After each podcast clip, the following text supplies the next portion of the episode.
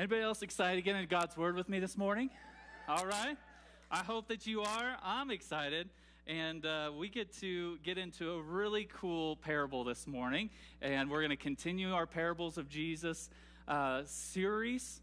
And uh, man, it's been a really fun series where we're examining and looking at these, dissecting these parables, seeing how uh, the kingdom of God works and what it is. And uh, how to be a part of it and what it means to be a part of the kingdom of God. And so we're going to continue to do that this morning. Jesus is going to give us um, a little bit fuller picture, a little bit of a picture of who's really a part of the kingdom and who's counterfeit in the kingdom. And so uh, I'm excited to talk to you about that this morning. And uh, here we go. All right. So the soils are, are uh, it's the title of our message. So if you are a reader header and you like to read from your own text, of course, it'll be on the screen. You can go to Matthew chapter 13, and we'll be starting in verse 1. So feel free to go there if you'd like, but we'll get there in just a moment. But before we get there, um, I wanted to open that with just with a, with a couple of, of stories, instances that maybe we can all relate to, okay?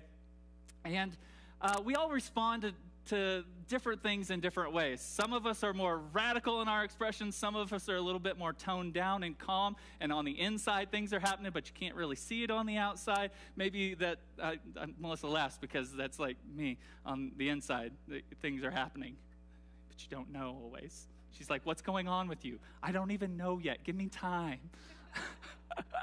um, uh, or, or, you know, so we all respond differently to different things. You know, Melissa, for instance, um, she's kind of, she's, she's spunky. All right, that's a good way to describe her. And so you never know when you're walking around the house, okay? When you're walking around, you never know if Melissa's going to pop out from behind a door or b- from behind the closet or in the pantry or you just you never know okay so we jack and i could be randomly walking down a hallway and here comes melissa blah, you know just to just because she likes to see us all jump and scare us, okay? And and we do.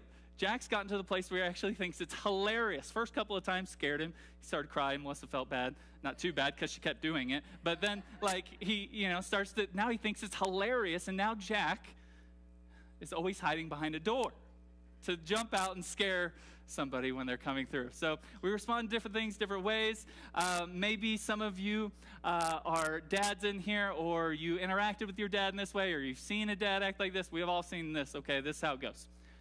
They have their little girl. She wants something. Okay? She goes, asks mom, no, like giving you that? What are you talking about? Like, you know, they, they, you get the annoyed eyes from mom and daughter, okay? But then she goes to daddy, all right? And daddy, and then just with a little eye bat, soft voice, he's butter. He's just melted. And that girl can ask for whatever she wants, right? And she's going to get it, right? Because, you know, he, we respond to different things different ways. Maybe um, you've gone on a cool vacation. I think of kids when I think of this example. Maybe you've seen this with kids. They go, you go, you've planned this really cool vacation, and you go. You're there, you're doing all these fun things, and now, like, just one thing, like, wrong happened uh, with, to, like, with the experience of your kids, and now it's ruined the entire vacation for them. Like, it's like you just had to leave the zoo, you know, uh, five minutes earlier. They didn't get to see the animal they wanted to, or they didn't get to do this or that that they were counting on, and now everything else is ruined, right? We respond to different things different ways. And here's, here's my point in telling you this story how you respond determines the fruitfulness of that experience or the lack of fruitfulness of that experience. How you respond, how you react, how you respond to different things in life determines the fruitfulness or lack thereof of that experience. Determines the result of that experience. And so, in this parable that we're going to read here in just a second, we see something very interesting. Jesus tells us this parable about uh, the kingdom and who's in, and, and, and it's by this seed. The seed is cast on different soils, different types of soils that represent different responses to the message of Jesus' kingdom. And we get a unique privilege with this parable, because um, it's not very often when you're reading through the Gospels that Jesus explains his parables. He does that only a couple of times. And we get the unique privilege of being able to see how Jesus himself interprets his own parable right? A lot of times when we've been doing this parable series, we have to interpret it, right? We have to go, okay, this is what we think this uh, equates to. And this is, you know, as, as far as for us, because there are a lot of times ag- agricultural sorts of things, right? So we're having to go, okay, this is what we think this is pointing to in our lives. But with this one, there's really not a whole lot of guessing. You can read Jesus' interpretation for ourselves, and we're going to this morning in Matthew chapter 13. So uh, you can follow along on the screen, or you can uh, pull out your phone or your own Bible and follow along there. Verse 1 Later that same day, Jesus left the house and sat beside the lake. A large crowd soon gathered around him, so he got into a boat. Then he sat there and taught as the people stood on the shore. He told many stories in the form of parables, such as this one. Listen, a farmer went out to plant some seeds. As he scattered them across the field, some seeds fell on a footpath, and the birds came and ate them. Other seeds fell on shallow soil with underlying rock. The seeds sprouted quickly because the soil was shallow. But the plants soon wilted under the hot sun, and since they didn't have deep roots, they died. Still, other seed fell on fertile soil, and they produced a crop that was 30, 60, even 100 times as much as had been planted.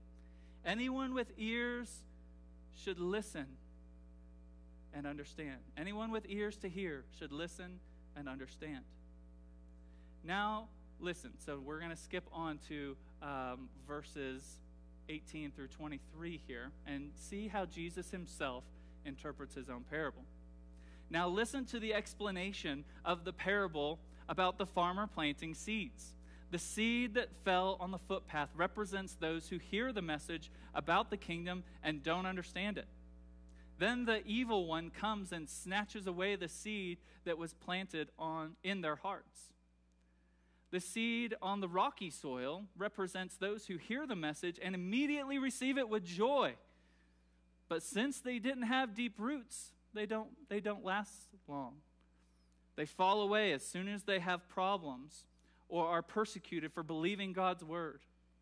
The seed that fell among the thorns represents those who hear God's word, but all too quickly the message is crowded out by the worries of life and the lure of wealth. So no fruit is produced. The seed that fell on good soil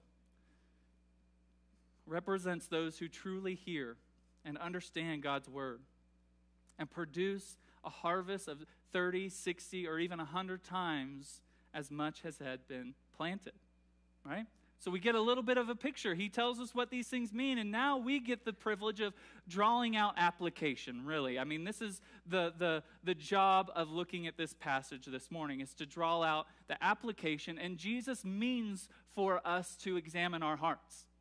He means for us to examine and go, Am I one of these other soils that was not the good soil?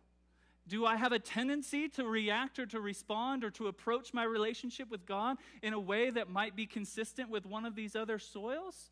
He means for us to do that because, listen, there's, there's more than one place where Jesus points out the fact that not everybody who enters in the kingdom of God, not everyone who one day will stand before God is going to get into heaven. It's going to actually get into the kingdom and the new heavens and new earth that which He's created. Some people will stand before God and go, um, Hey, you know what? We were prophesying in your name. He's talking to Pentecostals like us, by the way. We were prophesying. We did miracles. We were casting out demons. We were doing all this stuff. We were really busy for God. He's talking to preachers, by the way, even a little scary because I fall in that category. He's going, You know what? You were really busy doing a bunch of stuff for God, but I don't know you. Sorry, I don't know you. You're not. And th- there's going to be a lot of people who are really shocked have you ever witnessed somebody? Um, maybe you've been, for some of us, uh, have we been in the church for a long time? Some of us are new. Wherever you're at on the spectrum, glad you're here. Wonderful. Even if you're new, I'm actually really glad you're here because uh, you have a zeal and enthusiasm that a lot of us have can learn from. Okay, so I'm not saying anything against people who are new, but if you've been around church for a while, you may have seen this. Okay, where somebody comes to um, uh, relationship with God, and then they they really seem to have this fire about them. They're like doing the deal. They start getting plugged in in life group. They start plugged in in like serving in areas, and and then you're going, man, this is just wonderful to watch what God's doing in this life. And then some, somewhere along the lines, you, you, you, you just go, where, where are they? Hey, do you know what happened to so and so? And they're just, they're gone. They've gone back to kind of their old lifestyle. They've gone back to their own friends. They've gone back to doing things the way that they had before. And you wonder, what happened? They seem to be loving Jesus. They seem to be doing the deal. What happened? Like, what, what, what along the lines did it really not sink in? This is what Jesus is talking about. He's talking about people who, um, and, and, and, there's one soil where, okay, you know they know they, you know they didn't get it, right? Because they're saying no before they've even heard it, right? But there's a couple where, where the, the seed actually starts to grow, but it doesn't last. And Jesus is saying this soil is counterfeit. It's not real Christianity. Real Christianity sticks to the end, it perseveres, it, it doesn't just fade out. And so Jesus is really offering us an explanation this morning. And if you're newer to the faith and you see that happen, you might even see that with Christian leaders to where they're like, man, you're going, oh, they're doing the deal. But what, what do we hear sometimes in news headlines? You know, they point out how this or that Christian leader has um, gone off to a unchristian lifestyle or something like that. And we go, how does that happen? Well, Jesus offers us the explanation this morning. This is how it happens. Now, very quickly here, um, you might notice if you were reading from your own Bible um, or if you saw it on your phone that we skipped over a portion here in, the, in between the parable and the, and the explanation of the parable where Jesus offers an explanation for why he uses parables in the first place, okay? Now, it's not, and you're like, well, Eric, what's, what's up with that, man? You trying to avoid something? No, I'm just trying to spend the bulk of our time on the parable itself. But, um, but this. Uh, uh, par- the, the place where he does get, offer explanation, it does help us, it does highlight for us the greater context, gives us greater context for understanding this, this parable. And so I'm going to just go over it just briefly here to try, to try to show us the importance of this parable before we get to the application of the parable. See, his explanation for using parables can be boiled down to verse 12, which we didn't read. I'm going to read it for you here. To those who listen to my teaching, more understanding will be given, and they will have an abundance of knowledge. But for those who are not listening, even what little understanding they have will be taken away from them. What he's saying is really quite logical, but it, it, it brushes against us a little bit. We don't, for some reason, like that. We, well, why are they being given more? You know, just because they were listening. Oh, and then they weren't faithful with what they had, and so it's going to be taken from them? Oh, that sounds, that sounds pretty bad, but it's really quite logical. It's actually part of the the prayer that Melissa and I pray over our boys each night is God, help them to be faithful with small things so they can be faithful with much. Help them to fail in small ways now so they don't fail in big ways later. What he's saying is that um, if you're faithful with what you've been given, that faithfulness will lead to you being able to be faithful with much more. This is why he's saying, like, okay, if you're hearing what I'm saying, if you're if you're responding the way that, that you should be to the kingdom of God, more is going to be given. If you're faithful with the little that I'm giving you, more will be given. And I actually think this is quite, quite gracious of Jesus, too. Because I feel like we're responsible for what we know. You're not responsible for what you don't know. If you're not faithful with the little that you've been given, well, then why would it make sense that you would be able to hang on to the little that you've been given? Because you're not being faithful with it. It'll lead to the loss of what you had. And so you go, what's the, what's the point, Eric, for why is this important for our parable this morning? Well, Jesus is giving us a warning. He's saying, be careful how you hear, be careful how you respond to the message of the kingdom, because it will determine the fruitfulness or the lack thereof. Remember, everything that, however you respond to situations in life, that'll, that'll determine the fruitfulness or lack thereof of that experience. And it's no different with the kingdom, the kingdom message of Jesus. So he's saying, be careful how you hear. Or to quote Paul when he talks to the Romans in chapter 10, verse 17, so then faith comes by hearing, and hearing by the word of God. So what is happening? Jesus is saying faithfulness leads to fruitfulness, but it all depends on how you hear. Faithfulness leads to fruitfulness, but it all depends on how you hear, how you respond to the message of the kingdom. Well, you say, well, Eric, what is this kingdom? What is this good news um, that I should be responding to? Well, Jesus narrows the playing field here. He says essentially there's four kinds of people, not eight, Four. Sorry, I'm holding up two hands. All right. So, four kinds of people, all right? And he shows us that in the different soils. And how you respond determines which one you are, how you're, uh, how, how you're interacting with the kingdom. Everybody lives for some kingdom. Everybody, even if it's not Jesus' kingdom, you're living for some sort of kingdom. And Jesus, again and again, throughout the Gospels and in these parables, he's saying, I'm the true king of your hearts. I'm the one through which you were made for. I'm the one who's going to lead you to God because that's who you were made for. You were made by God and for God. I don't know if you've heard me, like whenever I preach, I always put that in there because it's true and we need to hear it. You were made by God and for God. That's where you're going to find um, fruitfulness in your life. So Jesus is saying, I'm the true king of your heart. Stop chasing these other kingdoms of stuff or, or, or your job. Stop trying to make your life meaningful in all these other ways through that relationship. Or if I could only just get fill in the blank because it's not going to work. I'm the true king of your heart. That's why I came. If only you would humble yourself and see your need for me, then you would have life. If you would stop trying to make your life yourself, you know what? Then you'll actually find life in me. Stop trying to work it out yourself. I'm the one who came to give you life. And He doesn't want to just make you um, moral, He wants to make you a whole different sort of human being right? The whole different. Jesus say, said, like, uh, do you remember what he said to Nicodemus? He said, I, I came that you, you have to be born all over again, Nicodemus. You got to be born all over again. He's like, well, how, how could I ever do that? He wants to make you whole. It's like being born all over again. Not just moral, not self discovery where you're just living your life how you want. There's a third kind of humanity, and it's within Jesus' kingdom. He doesn't want just intellectual. Um, intellectual acknowledgement, he wants your desires. He wants your desires to be motivated and turned to him. He doesn't just want you to be looking forward to heaven. He wants you to live as agents of his kingdom right here and right now so that when people look at your life, they go, wow, there's something, they're a whole different kind of human. I've never seen anybody like that. So, this is Jesus' kingdom. And because some might accuse God of not making his kingdom obvious enough, let me point out a couple of contrasts between the kingdoms of the world and Jesus' kingdom. Tim Keller points out that Jesus' kingdom comes by giving a hearing, while the kingdoms of this world work to get a hearing.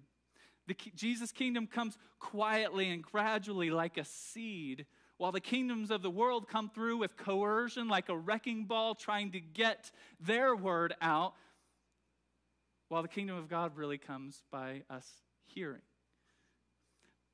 Jesus' kingdom works from the inside out, transforming the soil, while the kingdoms of this world only work on the external and the superficial. It's on the outside. It's just we're trying to correct things, but it's never getting to the root of what's actually broken. This is Jesus' kingdom. And people who are like this, and the reason I say this is because some people accuse God of going, Why doesn't He just write it in the sky for me?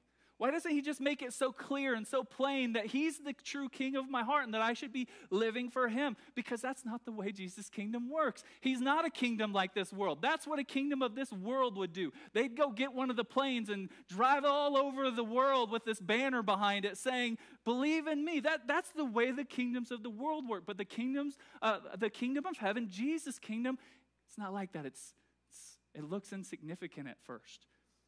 You know, it's like a mustard seed. Remember that when Pastor Rich talked about that?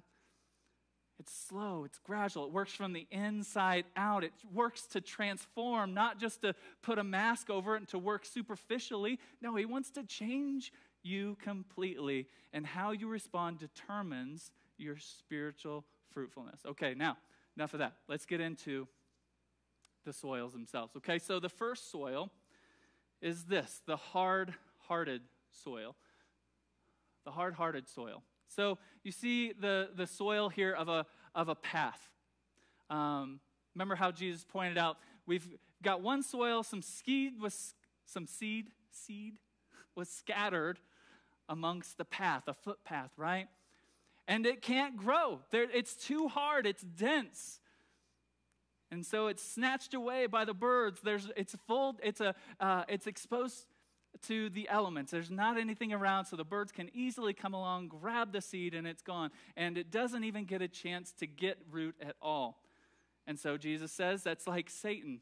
with the birds, how the, how, how the birds come with this person and snatch away the word as soon as they hear it, Jesus says. This person hears the good news that Jesus has come to make them right with God, their maker, their purpose, but they don't even want to hear it. They've made up their mind before they even hear what you have to say. They brush it aside, they give it no consideration. Have you ever met somebody who can't be helped?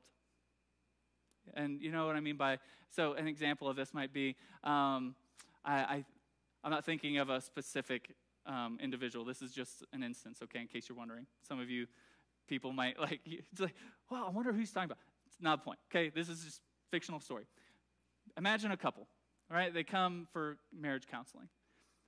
And you can talk to you're blue in the face. You can give them all the right things to do. Here's what you got to do. Here's what you got to do. Read this book. You know what? You really need to you know have uh, open and truthful conversation. You can give them all the different things that they can do to help their marriage move forward. But if one or both of them is hard-hearted you may as well stop talking because nothing's going to happen until somebody grows a soft heart until somebody decides to repent and go okay i'm I, I, need to i need to do something different. I need to grow. I'm not doing something.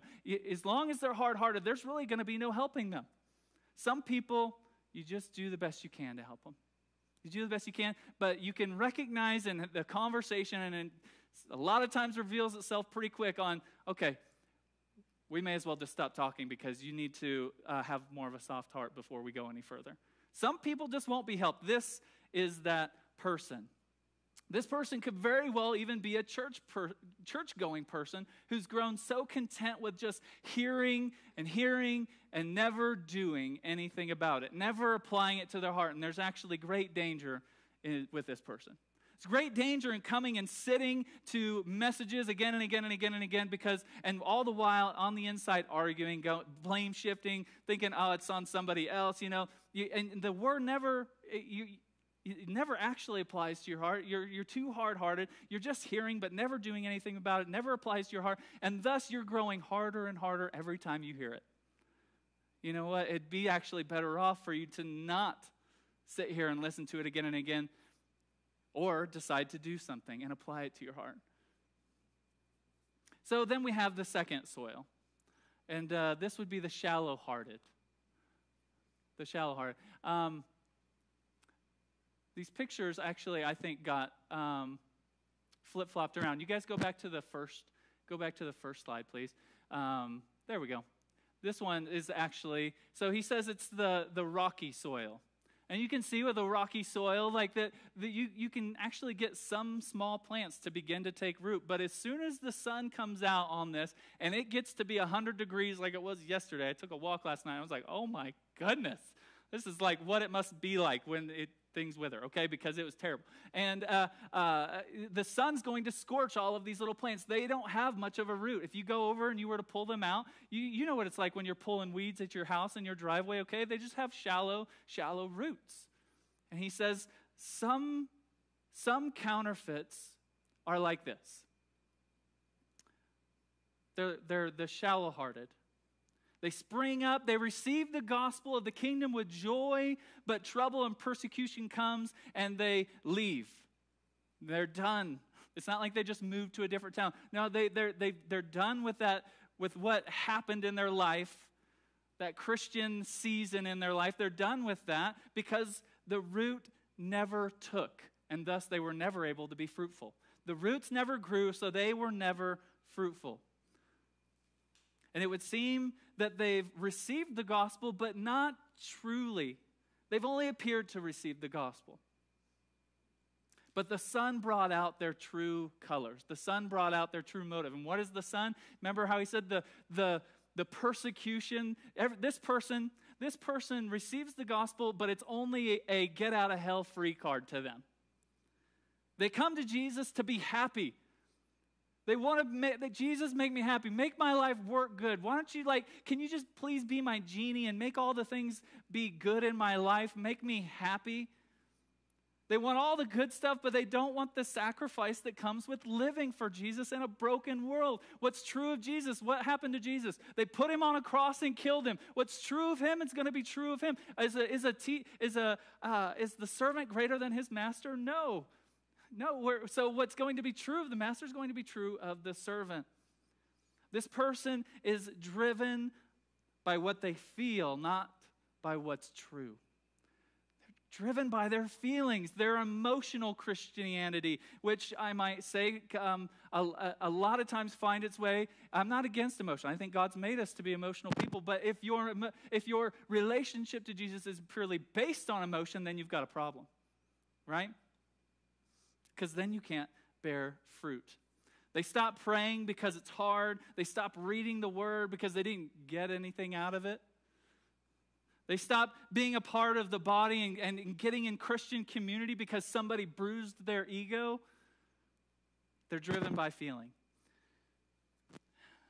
And uh, so you, you might notice if I'm, if I'm prepared for a message, I can quote a lot of different people. If I'm not super prepared, then I just quote Tim Keller or C.S. Lewis. So Tim Keller says, once, uh, once said this, that there's great danger in great music and great preaching. You're like, what are you talking about? Great danger with great music and great preaching. What does he mean?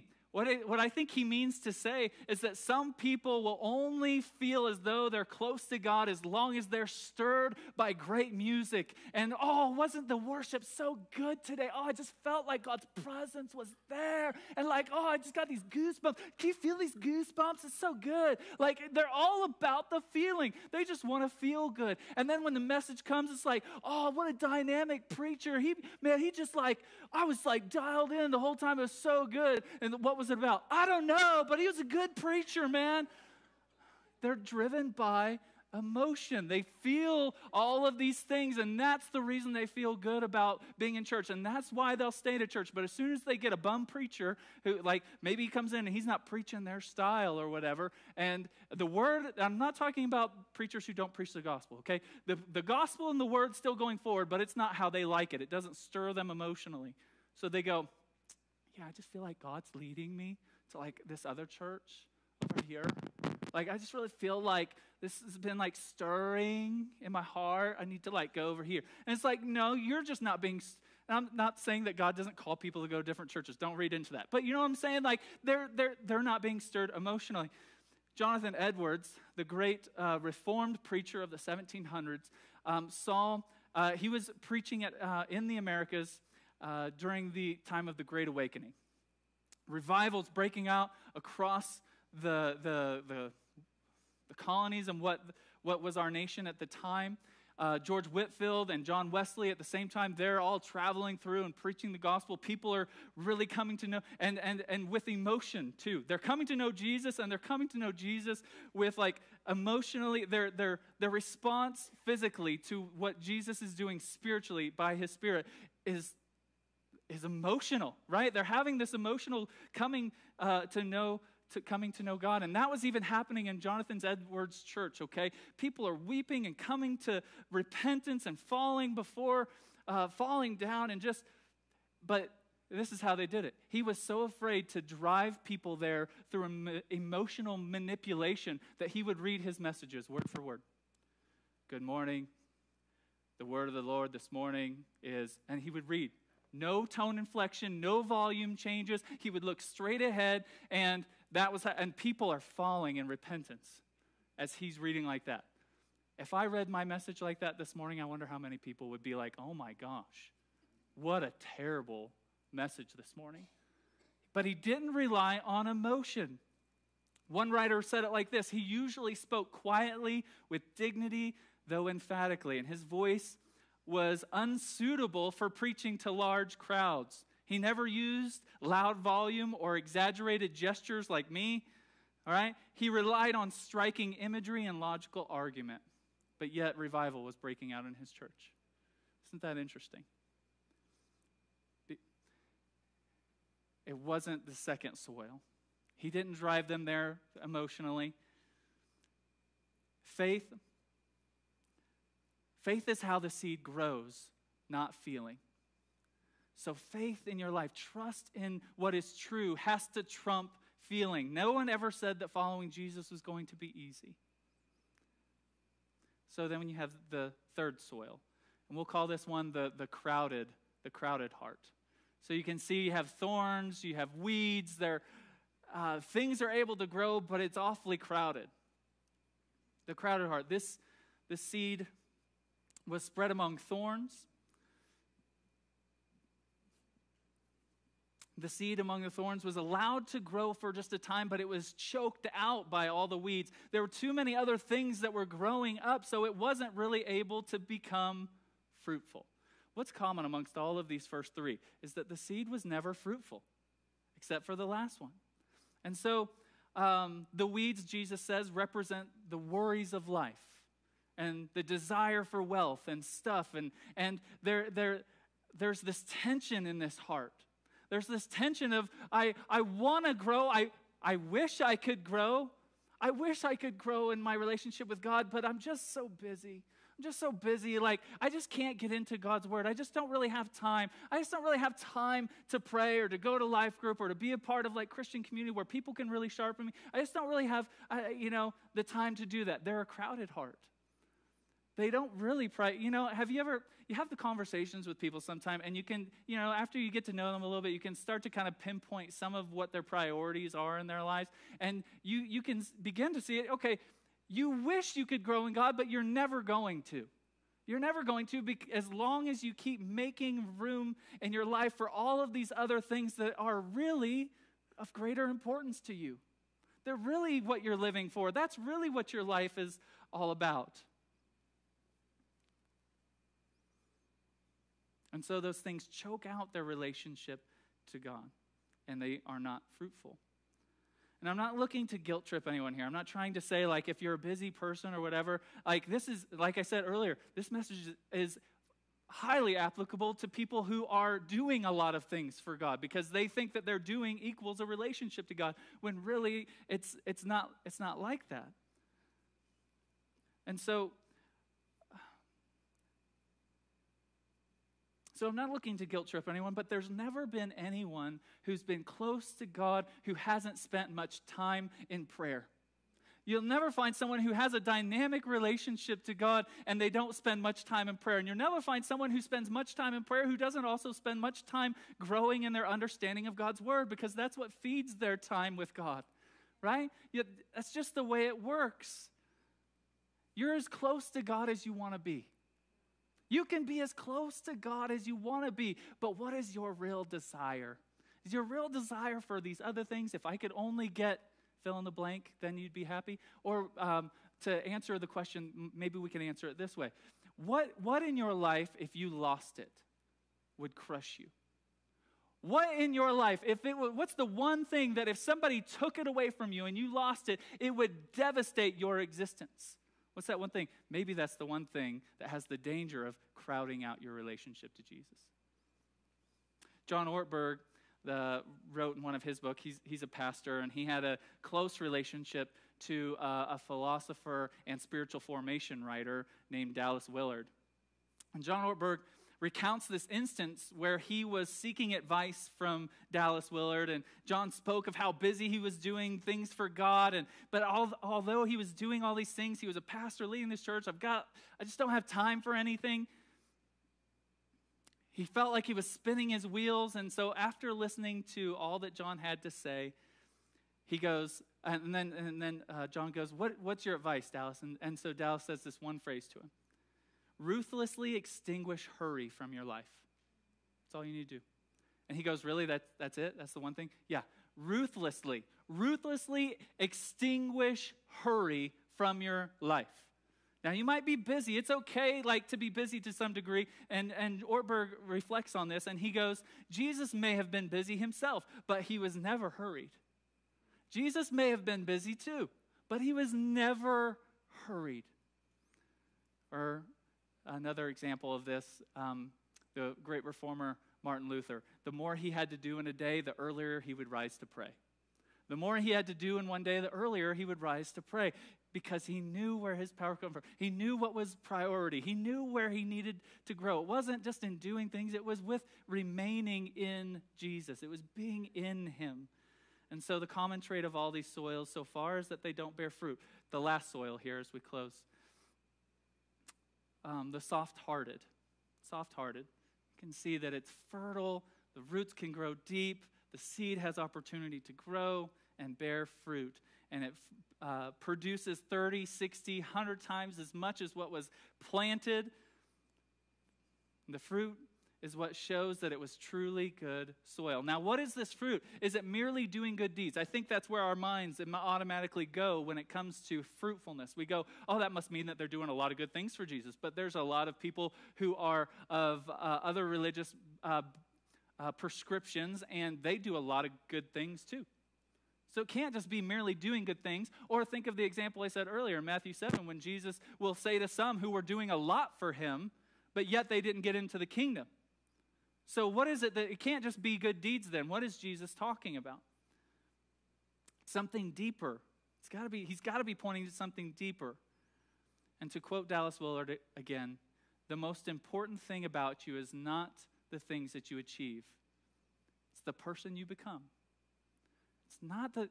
So, what is he saying? He's pointing to John chapter 15, 5. I think that that's the, the scripture equivalent to what Dallas Willard says when Jesus said, Yes, I'm the vine, you're the branches. Those who remain in me and I in them will produce much fruit. They don't have to work and like, oh, I gotta keep doing all these things so that God thinks I'm really awesome and that I, you know, impress him or whatever. No, you just remain in him and you will be fruitful. You remain in him. For apart from me, you can do nothing, is what Jesus says. So I'm going to invite Ashley just to come up and play uh, softly here as we close and, and pray together. As I'm going to try to ask you some questions. Um, when it comes to times like this, sometimes we can be so quick to be thinking of somebody else or to think, oh, this doesn't apply to me. Don't too quickly write off some of these questions. Don't qu- too quickly write off some of the characteristics of these soils because um, we're all works in progress, right? My goal this morning is not to make everyone feel like they're not a Christian. Oh man, I need to like get saved all over again. No, I'm not trying to do that. What I'm trying to do is I need to go, God, cultivate in me soft soil that's fertile and that can grow where I can be fruitful. So let me ask you why do you come to Jesus? Why do you even come to him in the first place? Is he, is he just there to make you happy to where you go, I just, eh, it's nice to have somebody when I'm really in need? Or is he, is he the one you go to when you express your joy and your sorrow, when you're in need and when things are great? Is he just your lifeline? Do you just want to not go to hell? I just want I just don't want to go to hell. I don't really want Jesus. I just don't want all that to happen. So if that's if it means I have to go and sit in some church services, then okay. That's not being a Christian. You're going to be sadly disappointed when you meet Jesus. Okay?